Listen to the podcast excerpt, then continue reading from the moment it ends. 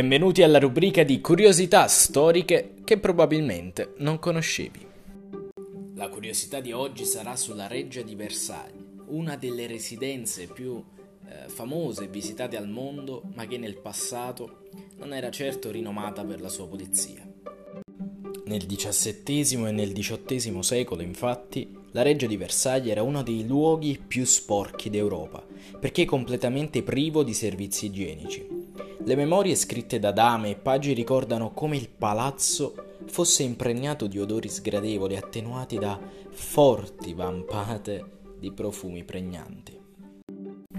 Unica eccezione va fatta per i re e per i principi, che usavano una sorta di sedia water, naturalmente ricca di fregi d'oro ed avorio.